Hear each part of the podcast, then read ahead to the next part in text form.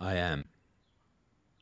I am, yet what I am none cares or knows.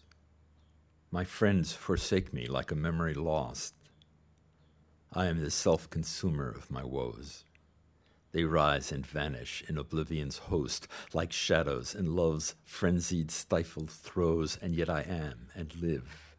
Like vapors tossed into the nothingness of scorn and noise, into the living sea of waking dreams, where there is neither sense of life or joys, but the vast shipwreck of my life's esteems, and even the dearest that I love the best are strange, nay, rather stranger than the rest.